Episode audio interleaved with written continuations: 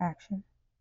Evan Aldridge, a sophomore television and film major from Pennsylvania, has wanted to create his own short films before he can remember. Cut. Action. Evan Aldridge, a sophomore television and film major from Pennsylvania, has wanted to create his own short film since before he can remember. While he gets a chance to do that in his classes, he takes the extra mile to create short films in his free time that fulfill him just a bit more. Not that his classwork is insufficient, he just likes to be in his Issa Rae bag for lack of better words.